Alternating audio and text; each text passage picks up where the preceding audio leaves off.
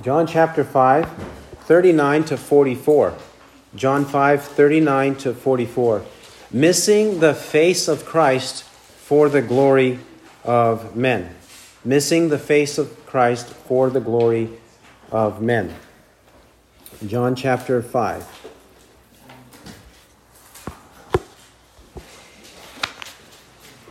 You search the scriptures because you think that in them you have eternal life. And it is these that bear witness of me. And you are unwilling to come to me that you may have life. I do not receive glory from men, but I know you, that you do not have the love of God in yourselves. I have come in my Father's name, and you do not receive me. If another shall come in his own name, you will receive him. How can you believe when you receive glory from one another? And you do not seek the glory that is from the one and only God. Do not think that I will accuse you before the Father. The one who accuses you is Moses, in whom you have set your hope. For if you believed Moses, you would believe me, for he wrote of me. But if you do not believe his writings, how will you believe my words. Amen. Let's pray. Our Father, we're grateful for your word, the scriptures, that do indeed testify of Christ. We pray, Lord, that whenever we think of your word, that we will not think of it in the exclusive way, in studying it in an academic way, having mere knowledge, but, Lord, having the knowledge of Christ, seeing Christ in these pages. We pray, Lord, that we will not fall into the same temptation that Jesus' adversaries experienced. But may we, Lord, seek glory from you and not glory from men. May we see the face of Christ and not look at the face of men. And we ask in his name. Amen. In this chapter, we have seen at the last part that Jesus uses several testimonies or several witnesses to confirm to his adversaries, to his foes, that they should, they ought to believe in him. He has already spoken in ways re- reference to the day of judgment and the testimonies that will be brought to bear against his adversaries, the unbelievers, the wicked, on the day of judgment. The testimonies of God the Father, of the work of John, John the Baptist, and also the miracles that he was commissioned to perform, and as well now the scriptures. The scriptures generally in verses 39 to 44, and then the scriptures specifically with Moses, which we'll see next time in verses 45 to 47. 39 to 44, the scriptures generally testify of Christ so that what Jesus is saying about himself is nothing new is not a new teaching by a revolutionary, a cult leader, nothing like that. But what Jesus is teaching here about himself, his adversaries should know that throughout the Old Testament scriptures, from Genesis to Malachi, every place in the Old Testament, it testifies, it bears witness, it explains, it prophesies, it predicts Christ.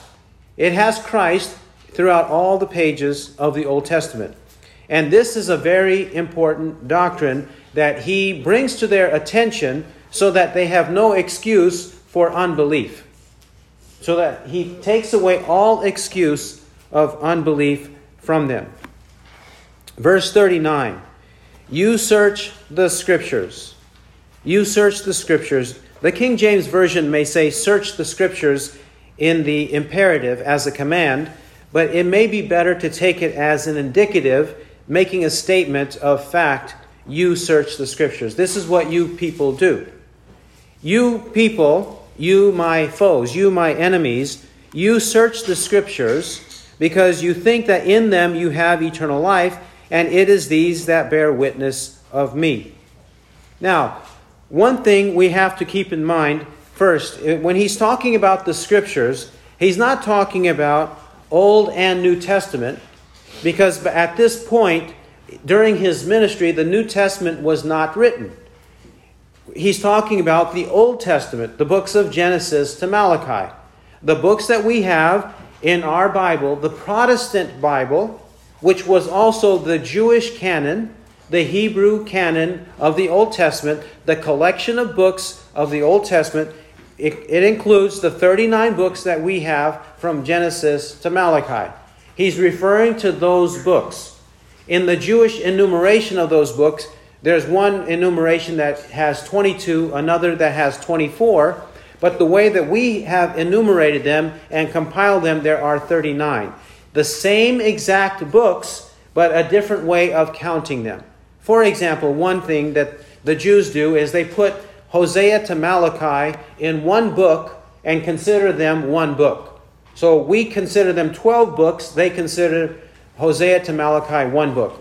That's one of the ways in which their enumeration is different from our enumeration. Their numbering is different from ours. But in the content sense of the word, the content of the Hebrew canon or collection is the same as ours, the Protestant one. I say this to exclude the Catholic and Orthodox canons of the Old Testament. What's known as the apocryphal books or the euphemism that they use, the deuterocanonical books, those are not included in the Old Testament, and those are not the books Jesus meant when he says the scriptures here in verse 39. He is excluding the Catholic and the Orthodox Church canons for those books of the Old Testament. He is not including them, he's excluding those books. Also, we note he does not include the scriptures of Islam, Hinduism, Buddhism, or any other false religion. He doesn't mean that here.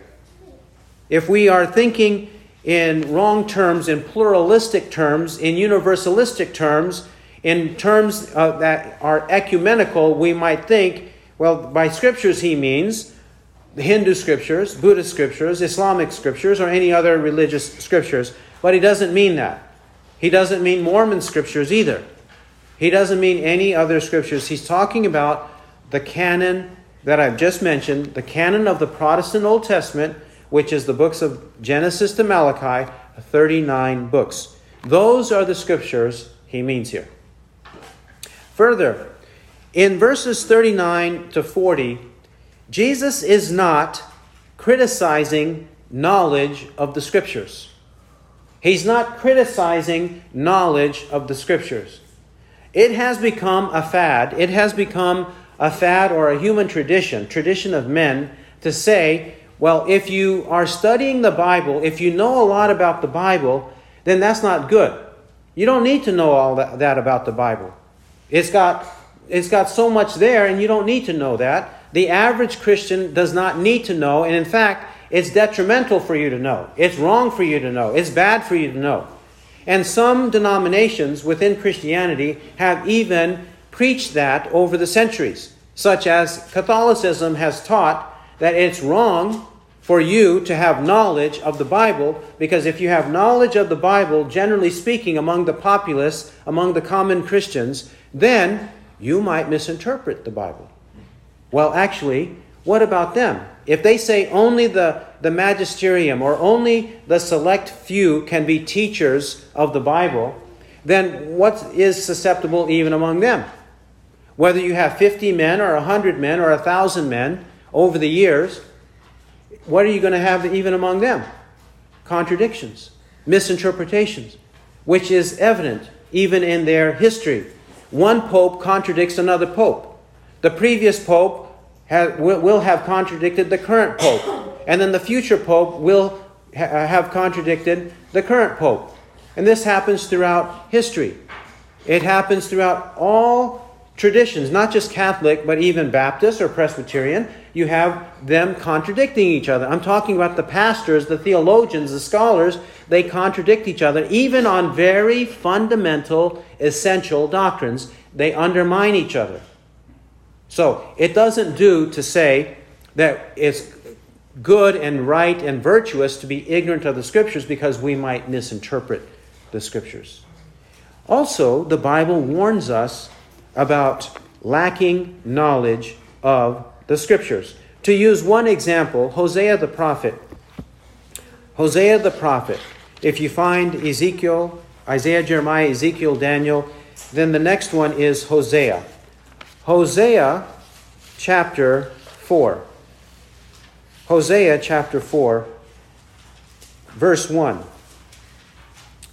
Listen to the word of the Lord, O sons of Israel, for the Lord has a case against the inhabitants of the land, because there is no faithfulness or kindness or knowledge of God in the land. There is swearing, deception, murder, stealing, and adultery. They employ violence so that bloodshed follows bloodshed. Therefore the land mourns, and everyone who lives in it languishes, along with the beasts of the field and the birds of the sky, and also the fish of the sea disappear. Yet let no one find fault, and let none offer reproof, for your people are like those who contend with the priest. So you will stumble by day, and the prophet also will stumble with you by night, and I will destroy your mother. My people are destroyed for lack of knowledge. My people are destroyed for lack of knowledge. Because you have rejected knowledge, I also will reject you from being my priest. Since you have forgotten the law of your God, I also will forget your children. In verse 1, he says there's no knowledge of God in the land. And then in verse 6 My people are destroyed for lack of knowledge. Why? Because they blatantly practice sin, sins he's mentioning here in this passage. And he says here that when they reject knowledge, verse 6, it shows by their rejection or forgetfulness of the law of God, the Word of God, the Scriptures. The books that they had in their possession, they were ignorant of them, they had no knowledge of them, Therefore, they practice sin, and because they practice sin, God punishes them. For Hosea, lack of knowledge is not virtuous, it's a vice. Look at Hosea 6 6. Hosea 6 6. For I delight in loyalty rather than sacrifice, and in the knowledge of God rather than burnt offerings. God's saying through Hosea, I don't want your rituals, I want loyalty, and I want you to have knowledge of me, the true God. That's what I want, that you have knowledge of God. Hosea 8. Hosea 8, 11 and 12. Hosea 8, 11 and 12. Since Ephraim has multiplied altars for sin, they have become altars of sinning for him. Though I wrote for him 10,000 precepts of my law, they are regarded as a strange thing. Ephraim is another name for Israel, the nation of Israel. And the nation of Israel multiplied altars for sin, idolatrous altars on hills and mountains, everywhere. They would make altars to worship idols. And verse 12, they should have known better. I wrote for him, that means the nation as a whole, collectively, I wrote for him 10,000 precepts of my law. I gave them much information that they could read, much information that they could study, much information that they should have known, so that it prevented them from idolatry. But what did they do? They regarded it as a strange thing. They regarded these precepts of the Word of God as a strange thing. They became strangers to the Scriptures. And God saying that's not good. And even Jesus meant that, that we should know. For example, John 17 17. John 17 17. Christ teaches us what we need to know. John 17, 17. Sanctify them in the truth. Your word is truth. That's Christ's prayer for us. For us to be sanctified or made holy in the truth. And where are we going to find this truth so that we can become more and more holy? In His Word. The Word of God is the place. And even in the book of John, did Jesus not already confront somebody for not knowing what's in the Bible? Who should have known better? One of their own teachers. John chapter 3. Remember when Jesus was teaching Nicodemus about being born again, what it means to be born again, or the necessity of being born again to see God or the kingdom of God, when Nicodemus did not have a clue about what Jesus said, and Nicodemus was one of their revered, honorable teachers. What did Jesus say when Nicodemus did not understand? John 3, verse 10. Jesus answered and said to him, Are you the teacher of Israel and do not understand these things?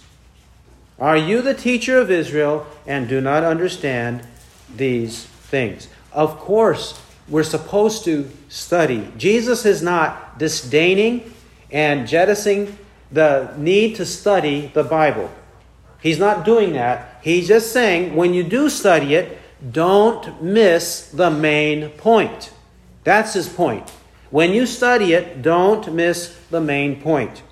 Missing the main point is common, not only among Jewish scholars of the Bible, but even among Gentilic scholars of the Bible. You and I can have the same problem. You can easily find books, books hundreds and even thousands of pages long, written by Jews and written by Gentiles on the Bible with many, many, many words. Even very detailed studies of words found in the Hebrew Old Testament and the Greek New Testament. They produce lexicons or dictionaries. They produce theological dictionaries. They produce these kinds of works. They produce concordances. A concordance is a book, a thick book, a bit, very big and thick book that records every occurrence of most of the words of the Bible, such as the word love or the word holy. These words, you can find every single place where they're found in these volumes, these books, compiled by scholars, both Jews and Gentiles, scholars who have studied this and compiled all this information. Now, these resources can be helpful. They can be helpful. Some of them are dangerous, but some of them can be helpful. But what's the problem? Many of these same scholars, even those that produce helpful resources, do not understand the main point of Scripture. And that's what he's addressing here. It's no good for scholars or for Christians generally to study the Bible and think that because you are very knowledgeable in factual knowledge of the Bible, therefore you have eternal life. Having factual knowledge, bare knowledge of Scripture, does not guarantee eternal life. We can't say and compare ourselves and say, Well, I know more than my neighbor, I know more than my friend, I know more than my sibling, and therefore I have eternal life and my sibling does not have eternal life. It doesn't work that way. It's not the bare knowledge of the Bible that produces eternal life. This is the point he's making. Because Nicodemus and these others, they did have much factual knowledge of the Bible, of the Old Testament. They did indeed have it. But it didn't help them because their confidence was a false confidence. Confidence in their ability to know, their ability to remember, their ability to explain, their ability to be more godly in a worldly sense or in a superficial sense, more godly than their neighbor. They put their confidence in those things and not in Christ. This is the danger. It's not only a danger among them, it's a danger among all of us to think that we have eternal life because we have the Scriptures or we have knowledge of the Scriptures. Yes, knowledge of the Scriptures are important, but to what end? This is what he says in 39 And it is these that bear witness of me. The Scriptures bear witness, they testify, they point to Jesus Christ. the scriptures of the Old Testament point to Jesus Christ. And they missed it. They didn't see it. Now, it didn't begin when Jesus began saying, The scriptures testify of me. It does not begin when Paul the Apostle begins to say, The scriptures testify of Christ. It didn't begin when Peter the Apostle starts to preach from the day of Pentecost and starts to preach Christ from the Old Testament. It didn't start like that. He is saying here, the scriptures bear witness of me, meaning already embedded, ingrained in the pages of the Old Testament from the book of Genesis onward, the scriptures testify of him. Already Moses, Joshua, and then David, and Isaiah, and all the rest, they were preaching and teaching Jesus Christ way back in the Old Testament anticipating, predicting, prophesying the coming death, burial, and resurrection of Jesus Christ, so that if we believe in what he accomplishes on our behalf, if we believe in that, we receive eternal life. We are justified by faith. The grace of God conforms us to the image of Christ from that point onward. That's what Jesus meant here. That it did not start with him or anybody else during their ministry. Now, I do have uh, a few quotes here to show that this is not a, a so called Christian invention or an invention of the Apostle Paul, because the Apostle Paul, the Apostle John, the Apostle Peter, they have had their critics from their own lifetime in the first century onward. Even today, within Christianity and in other religions, false religions, the critics of the Apostle Paul and other apostles is numerous. You can find it very much in many sources. However, here we have evidence that even the Jews, when they read their own Old Testament, knew that the Old Testament was all about Christ. Quote, all, the, all prophets prophesied only for the days of the Messiah. Unquote. Quote, all prophets prophesied only for the days of the Messiah. From their work called the Sanhedrin. All prophets prophesied only for the days of the Messiah. So that means they're saying from Moses on to Malachi, they are all preaching and focusing on the days of Christ, Messiah. Another quote in the same work, Sanhedrin, says, quote, The world was created only for the Messiah. Unquote. The world was created only for the Messiah. They believe that. Many of their teachers believe that the world was created for Christ. And is that not what the apostle says in Colossians 1:15 and 16 or 1:15 to 17? All things were created for him and by him. Colossians 1:16. That's the same as what the Jews said. So Paul was not saying anything new in that regard. Another quote in reference even to the death of the Messiah because this was the main stumbling block. This was the main inhibition that the Jews had. They wanted Christ to come as a conquering king to provide a, a permanent, eternal kingdom on the earth so that they could have um, whatever prosperity they wanted. They were thinking about the physical world and their own health and wealth. But that was the main stumbling block. However, even among some, not all of their teachers, their rabbis, they had some who believed the following. This is taken from what's called um, a, a midrash, and here I quote, quote, Rabbi Huna says, in the name of Rabbi Acha, this is the quote, the sufferings are divided into three parts, meaning the sufferings of the world. The sufferings are divided into three parts one for David and the fathers, one for our own generation, and one for King Messiah. And one for King Messiah. As it is written, quote, He was wounded for our transgressions, which is a part of Isaiah 53, unquote. And when the hour comes, the Holy One, blessed be He, says to them, I must create him a new creation, as it is said, quote, This day have I begotten you. Quoting from Psalm 2. You see what I'm saying here? This rabbi, saying it in the name of another rabbi, which means that these two rabbis believe this. They believed that the sufferings in the world are for the patriarchs of the Old Testament they're also for us as believers, but also there is a unique suffering for King Messiah, for Christ.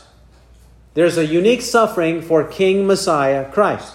And where do they get this idea that Christ is to suffer? They quote Isaiah 53 He was wounded for our transgressions, quote unquote. He was wounded for our transgressions. And then they also believe that Messiah would rise from the dead because they quote from Psalm 2 7 This day I have begotten you. And according to Acts 13 33 and 34, this is a reference to the new creation that is, Christ would die, be buried, and three days later be raised from the dead.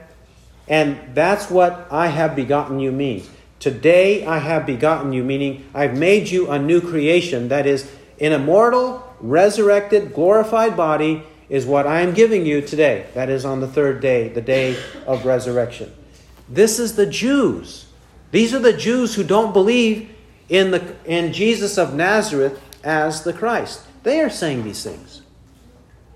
They are saying these things, and this is what Jesus meant. You know these things. You know these things. They bear witness of me. Okay, if it was sufficiently taught among the Jews if it was sufficiently known among the Jews in Jesus' time, and even before, and even after, if it was sufficiently known, sufficiently taught, that the Scriptures bear witness of Christ, why do people not believe it? Why do people not believe it? Well, I've mentioned one reason why, and that one reason is that they don't want Christ to be a suffering Christ who suffers for our sins because they don't want to repent of their sins.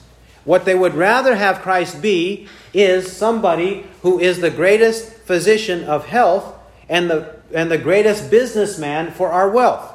They want him to be the greatest physician and the greatest businessman for our health and our wealth. And also the greatest king, because if he can be the king who would be the one who has access to the best of health and access to the best of wealth, then that king can provide that for us. John chapter 6. John chapter 6. We have an incident that explains this very thing. Remember when Jesus fed the 5,000 men, plus women and children? He fed them with the loaves and the fish. 5,000 plus women and children. Well, what did they want to do when they experienced that miracle? 615. 615. Jesus, therefore, perceiving that they were intending to come and take him by force to make him king, withdrew again to the mountain by himself alone.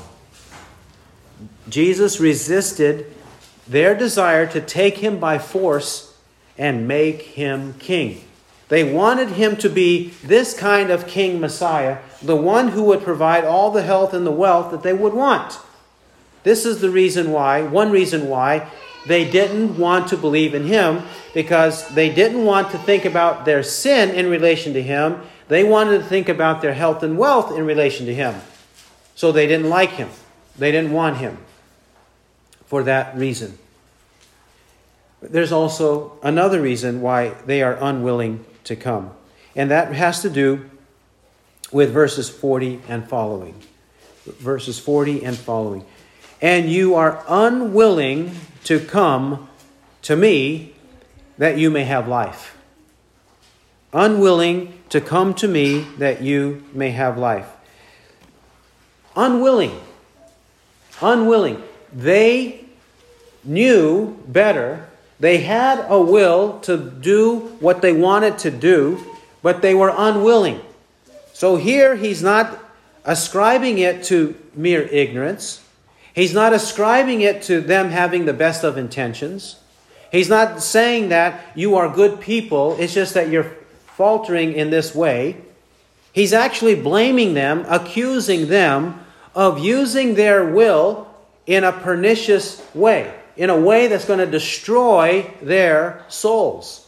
They are deliberately, intentionally unwilling to come to Christ. He's blaming them for it. He's not blaming God, he's not blaming himself. God and Christ will be vindicated on the day of judgment. So that when that day happens, God will be found true, though every man a liar. He blames them for being unwilling.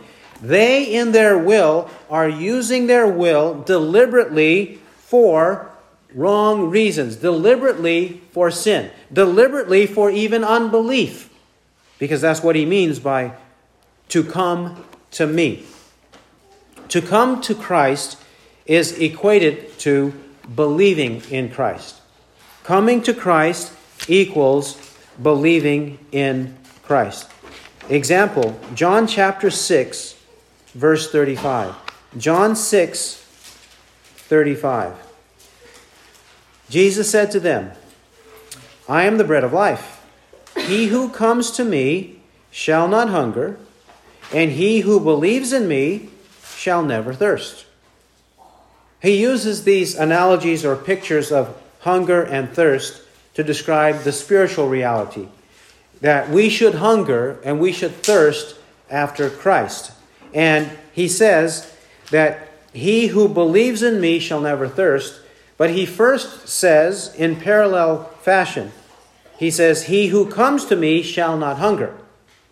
Which means if we come to Christ, we are believing in Christ. If we believe in Christ, we are coming to Christ. Therefore, what is it that prevents us? Our willful sin, our deliberate sin that we knowingly pursue, we want that and we refuse to believe in Christ. But what is it that we refuse? That you may have life. You may have life. This is the enigma, and this is the conundrum that we see in Scripture, not only in Scripture, but also in our own life. We see how it is so amazing, so stunning, that someone could have everything set before him, everything presented right in front of him, and still walk away from it. This happened with Adam and Eve. They did not have any sin on the day they were created. And yet, even though they had the whole garden all to themselves and their descendants, without any sin, they chose their will, they used their will to commit treason against the King of heaven who created them and placed them in the garden. They used their will to disobey their heavenly Father who created them and put them there in the garden. This is what they did when they had everything presented before them. They walked away from it. They walked away from it. If it happened to Adam and Eve in the garden, it should not uh, surprise us. It should not stun us when we see that people do that today. Because he says, You are unwilling to come to me that you may have life. They had the Son of God Himself right there in their very presence. They had this King Messiah, which they preached. They had him right there before their very eyes. They had the one who performed miracles to vindicate his teaching right there before their very eyes. They had the master teacher right there before their eyes who expertly taught from the pages of the Old Testament and explained it to them and even refuted their objections. He had uh, they had him right there in front of them. But this is the stunning thing about sin our will. When we pursue sin, it doesn't matter what is set before us. We could have a pot of gold right in front of us. Instead of that pot of gold, we will go and choose some dirt and put that in our safe deposit box in the bank. This is how corrupt we are in our blind and sinful state. We won't take the gold to the bank and keep it safe there. We'll say, No, I don't want the gold. I'm going to go to my backyard, pick up some dirt, a handful of dirt, and put it in my safe deposit box. This is because of sin. We have life offered to us, but we won't believe it. Well, if we won't believe it, in this context, he will now emphasize in verses 41 to 44 why it is, in this context, they don't believe. And it has to do with seeking glory from men, seeking the praise of men, fearing man, delighting in what people think of us rather than what God thinks of us. That is essentially what we find in 41 to 44. He says in 41, I do not receive glory from men. I do not receive glory from men, but I know you that you do not have the love of God in yourselves. I do not receive glory from men doesn't mean that men don't glorify him in the right way, such as the redeemed men don't glorify him, or even on the day of judgment, every knee bowing and every tongue confessing that Jesus Christ is Lord to the glory of God the Father. It doesn't mean that. What he means by I do not receive glory from men is I don't receive the, the fickle flattery of men. I don't receive the things that people say and do to one another just so that you can be in one another's good graces, just so that you don't need to stand for what is right, just so that you can uh, excuse their sin or blink whenever they sin. This is what he means I do not receive glory from men. He does not receive flattery from men because flattery from one another or toward one another causes us not to look at reality, causes us not to think about our sin and the need to repent of our sin by believing the, the Word of God. That's what he means I do not receive glory from men, but I know you. He knows human nature, he knows men, he knows that they do that. And when he's saying they do that, I know you, he's talking about people generally too. Not only are his opponents that way, but all of us unredeemed, this is the way we are. We love to please men. We love to receive flattery and, and praise from men. We want everybody to like us. We don't want anybody to, to be mean to us or say bad things to us or bad things about us behind our back. We don't like that. We don't want that. We want everybody to like us. Who, after all, doesn't want to or, or imagine or dream that he could be a celebrity? A lot of people want to be eh, that. They want to have celebrity status. They want the praise of men. They want us, uh, people want to be told, you are, you are very handsome. You are very beautiful. I like the way your hair is today. I like the way you speak. Oh, I like your house. I like your car. Oh, that this place where you work, it's a very good place. You take, uh, you take care of your property very well, and so on and so forth.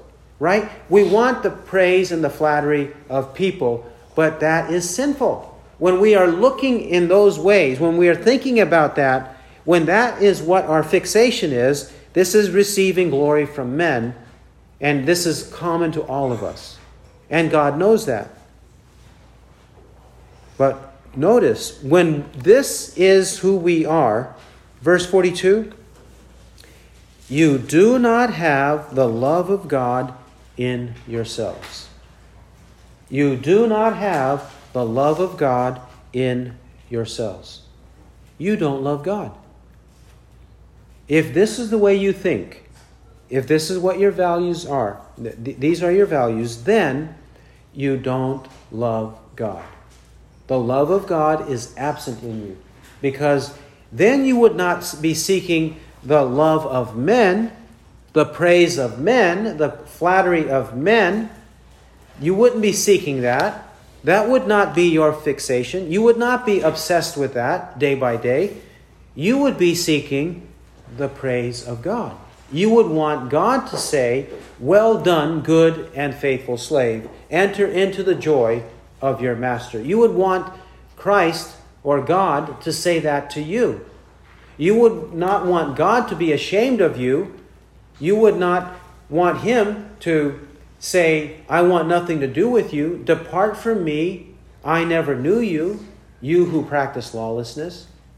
You would not want God to ever say that to you. You would be seeking to fear God, not fear men. You would be seeking to love God, not love men, meaning loving sinful men and compromising with them and sinning with them.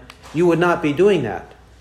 Those who are seeking the glory of men, glory from men, praise of men, flattery from men, do not love God. They do not love God. Instead, if God has first overcome our, our heart so that we're not that way anymore, if God loves us first, then we will love him.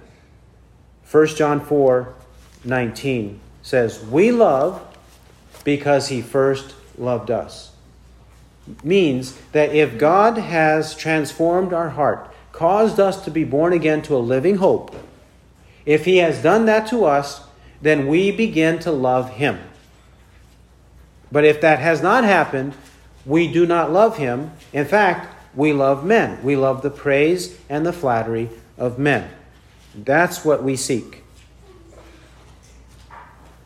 Now, he illustrates, verse 43. Illustration in 43. I have come in my Father's name, and you do not receive me.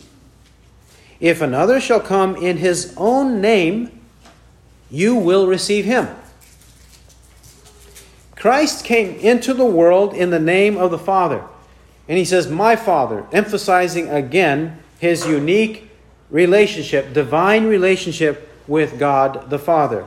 This is what we saw in 517 and 18. In 517, he comes in the name of the Father, his unique Father because he's the only begotten of the Father, full of grace and truth. 517.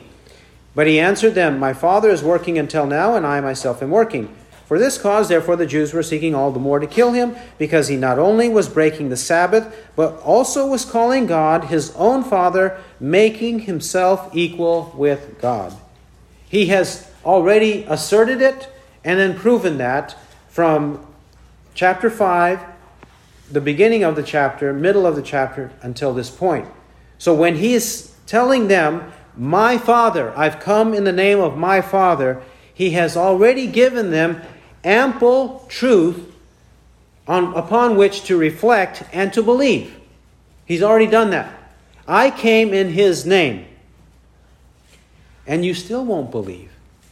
You're still objecting. You're still raising criticisms about who I am and what I'm saying and what I'm doing. You're still doing that. You do not receive me. They don't receive or believe in him. Receiving and believing is also a synonym in here, the book of John. The example we have for this is John chapter 1. John chapter 1 11 to 13. John 1 11 to 13. He came to his own, and those who were his own did not receive him. But as many as received him, to them he gave the right to become children of God, even to those who believe in his name, who were born not of blood, nor the will of the flesh, nor the will of man, but of God. They will not receive him, they will not believe in him. So, if they're not believing in him, speaking of the glory of men, who are they believing? He says in 43 If another shall come in his own name, you will receive him. Now he is indicting them. He's telling them, if another shall come in his own name, you will receive him. You will believe him. He means that if someone else says, I am a prophet, you'll believe him. even if he's a false prophet. If someone else comes and says, I'm Christ, you will believe him, even though he's a false Christ. If someone else comes and says, I am a true teacher, I know, listen to me, follow me, you will believe him as your true teacher. This is what you will do. Why? Because they were after the flattery of men, and they went after the flattery of men because when one man flatters another man, then they don't expose one another's sins. This is the problem. We see this, for example, in John chapter 7, verse 18. John 7, 18.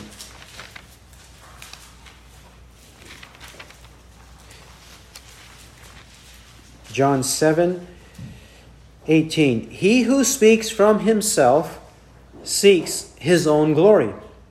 But he who is seeking the glory of the one who sent him, he is true, and there is no unrighteousness in him. At the beginning of John 7:18, he who speaks from himself seeks his own glory. The himself seeks his own glory. He's talking about some other teacher, some other prophet, some other Christ, meaning a false Christ. He's talking about others that they will happily receive. John chapter 12. John chapter 12. Here too, Jesus explains himself to them but they would not believe. So, why did they not believe? John 12, 42. John 12, 42. Nevertheless, many even of the rulers believed in him, but because of the Pharisees, they were not confessing him, lest they should be put out of the synagogue. For they loved the approval of men rather than the approval of God it says that at this point in his discourse with them, the rulers, that means the rulers of the synagogue, the teachers, administrators of the synagogue, they believed in him. That means they knew what he was saying was true. But they didn't openly confess him to others in their assembly, in their synagogue, because if they did so, the others who were in the majority would have forced them or expelled them out of the synagogue. That would be like a few people in the church know what's really going on, but if they said something, they don't want to say something because the majority of the people in the local church would throw them out of the church and, and, and call, accuse them of being troublemakers. This is what's happening here. So, the few who know the truth but don't actually stand up for the truth because they don't want to be thrown out, they remain there in that church 43. Why? For they loved the approval of men rather than the approval of God. In the original language, it actually says the word glory. NASB says approval, but original language, glory. For they loved the glory of men rather than the glory of God. Which brings us, it connects it to 718 and even to our passage in John chapter 5 seeking the glory of men. They wanted the praise of men, they feared men, so they flattered them. But this is a tendency that is always going to be the case. Not just here in the book of John, it's always the case, and we have to be on guard. Do not listen to people who come in their own name. They have no sound doctrine, they have no sound life, you have, you have no knowledge of them. You don't know them personally. You might hear their name as a famous name, but you don't know anything about them. You don't know if, how they would treat you if you ever met them in person. You've never been inside their house. They have never been inside your house. So on. You don't know things about them. You only know how it is advertised. And we know how advertisements work, right? You only know what's advertised. So you have to be cautious and check out their life, check out their doctrine, and examine it according to Scripture. And don't receive them un- unless they match Scripture. 44. Verse 44.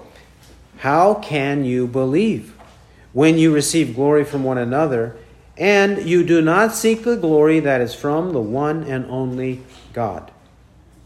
How can you believe? He's actually saying here When he says, How can you believe? He's saying it's impossible for you to believe. You are incapable of believing in the true gospel if you are seeking glory from men. If you have the love of men inside you, if you are so consumed, if you are so obsessed with the glory from men, then it's impossible for you to seek glory from God, to seek the praise of God, who will say to you, Well done, good and faithful slave. It's impossible for that to happen. That's how dangerous this is. You see how dangerous it is? People will say that it's okay, you have to put up with flattery sometimes. You have to deal with it. You know, you have to live in the world. After all, I need to save my job. Yes, that has happened. That has been said to me. It has been said that if you would just do this sum, if you would just do it enough, then you could keep your position. You could keep your, your job. You could keep your pastorate. You could keep your professorate. You wouldn't have to be in the bad books of the, the administration. These kinds of things have been said, and they're said commonly as justification for why people stay in the condition in which they stay, stay in the employment in which they stay. This is how they think. They think that we're not going to do this because it's going to jeopardize us. Well, he's saying here, then you cannot believe. How can you believe? You can't believe, he means, when you receive glory from one another, and you do not seek the glory that is from the one and only God. It's impossible. That's how dangerous it is. Believing the gospel has to mean rejecting the praise of men. And 44 concludes This glory that is from the one and only God. Glory from the one and only God. There is only one true and living God, manifested as Father, Son, and Holy Spirit.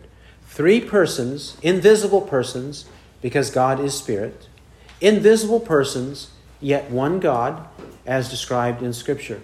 This is the only one God. There is no other God. The gods of all other religions are false because they deny the Trinity, the triunity of God, that Father, Son, Holy Spirit, invisible Spirit, they are one God. Three persons, one God. They deny that. So when they deny that, it's impossible for them to seek glory from God. Furthermore, we have been mentioning this glory of God, and we have cited, for example, Matthew chapter 25. Alluded to that chapter, uh, that passage, but let's see where he says in Matthew chapter 25, verse 21. Matthew 25, 21. This is the parable of the talents of money. When our Lord holds us accountable for what he has given to us, if we have been faithful, he will say the following 25, 21. Matthew 25, 21. His master said to him, Well done, good and faithful slave. You were faithful with a few things, I will put you in charge of many things. Enter into the joy of your master. Enter into the joy of your master. That is, we, if we are faithful to Him, and we can only be faithful if we have faith, right? If we have true faith in Him, it means that we are seeking the love of God. We are seeking the glory of God. And then at that point, on that day of judgment, He will receive us as good and faithful. Another example we find in Hebrews chapter 2. Hebrews chapter 2. Hebrews chapter 2 verse 11. Hebrews 2:11. For both he who sanctifies and those who are sanctified are all from one Father. For which reason he is not ashamed to call them brethren. Christ is not ashamed to call us brethren or brothers. Why? because we all have one Father. Now, if we have one Father, and Jesus Christ is not ashamed to call us brother, are we going to be ashamed to call him brother? Are we going to be ashamed to call him master? Are we going to be ashamed to call him Lord? Are we going to be ashamed of him in the presence of men? If we are going to be uh, ashamed of him in the presence of men, he will be ashamed of us, is the point. Hebrews 11. Hebrews 11 and verse 16. Hebrews 11 and verse 16. Abraham and those who have the faith of Abraham and others. Hebrews 11:16 But as it is they desire a better country that is a heavenly one. Therefore God is not ashamed to be called their God for he has prepared a city for them. God is not ashamed to be called their God because he has prepared a city for them. God has prepared a wonderful eternal heavenly city in which we will dwell forever and ever, right? And if that is what God has prepared for us, He's not ashamed of us. God is not ashamed to be called their God. If God would lower Himself, if God would condescend, if God would do that to be identified with us to give us eternal glory, then why won't we seek the glory of God now? We ought to if we're following in the footsteps of Abraham. Now, what if we don't? If we are not seeking glory from the one and only God, what will happen? Since we are in Hebrews, Hebrews 10. Hebrews 10, we'll start at 35. 1035. Therefore, do not throw away your confidence, which has a great reward. For you have need of endurance, so that when you have done the will of God, you may receive what was promised. For yet in a very little while he who is coming will come and will not delay. But my righteous one shall live by faith. And if he shrinks back, if he shrinks back, my soul has no pleasure in him. But we are not of those who shrink back to destruction, but of those who have faith to the preserving of the soul. If we shrink back, we shrink back to destruction, and God has no pleasure in us.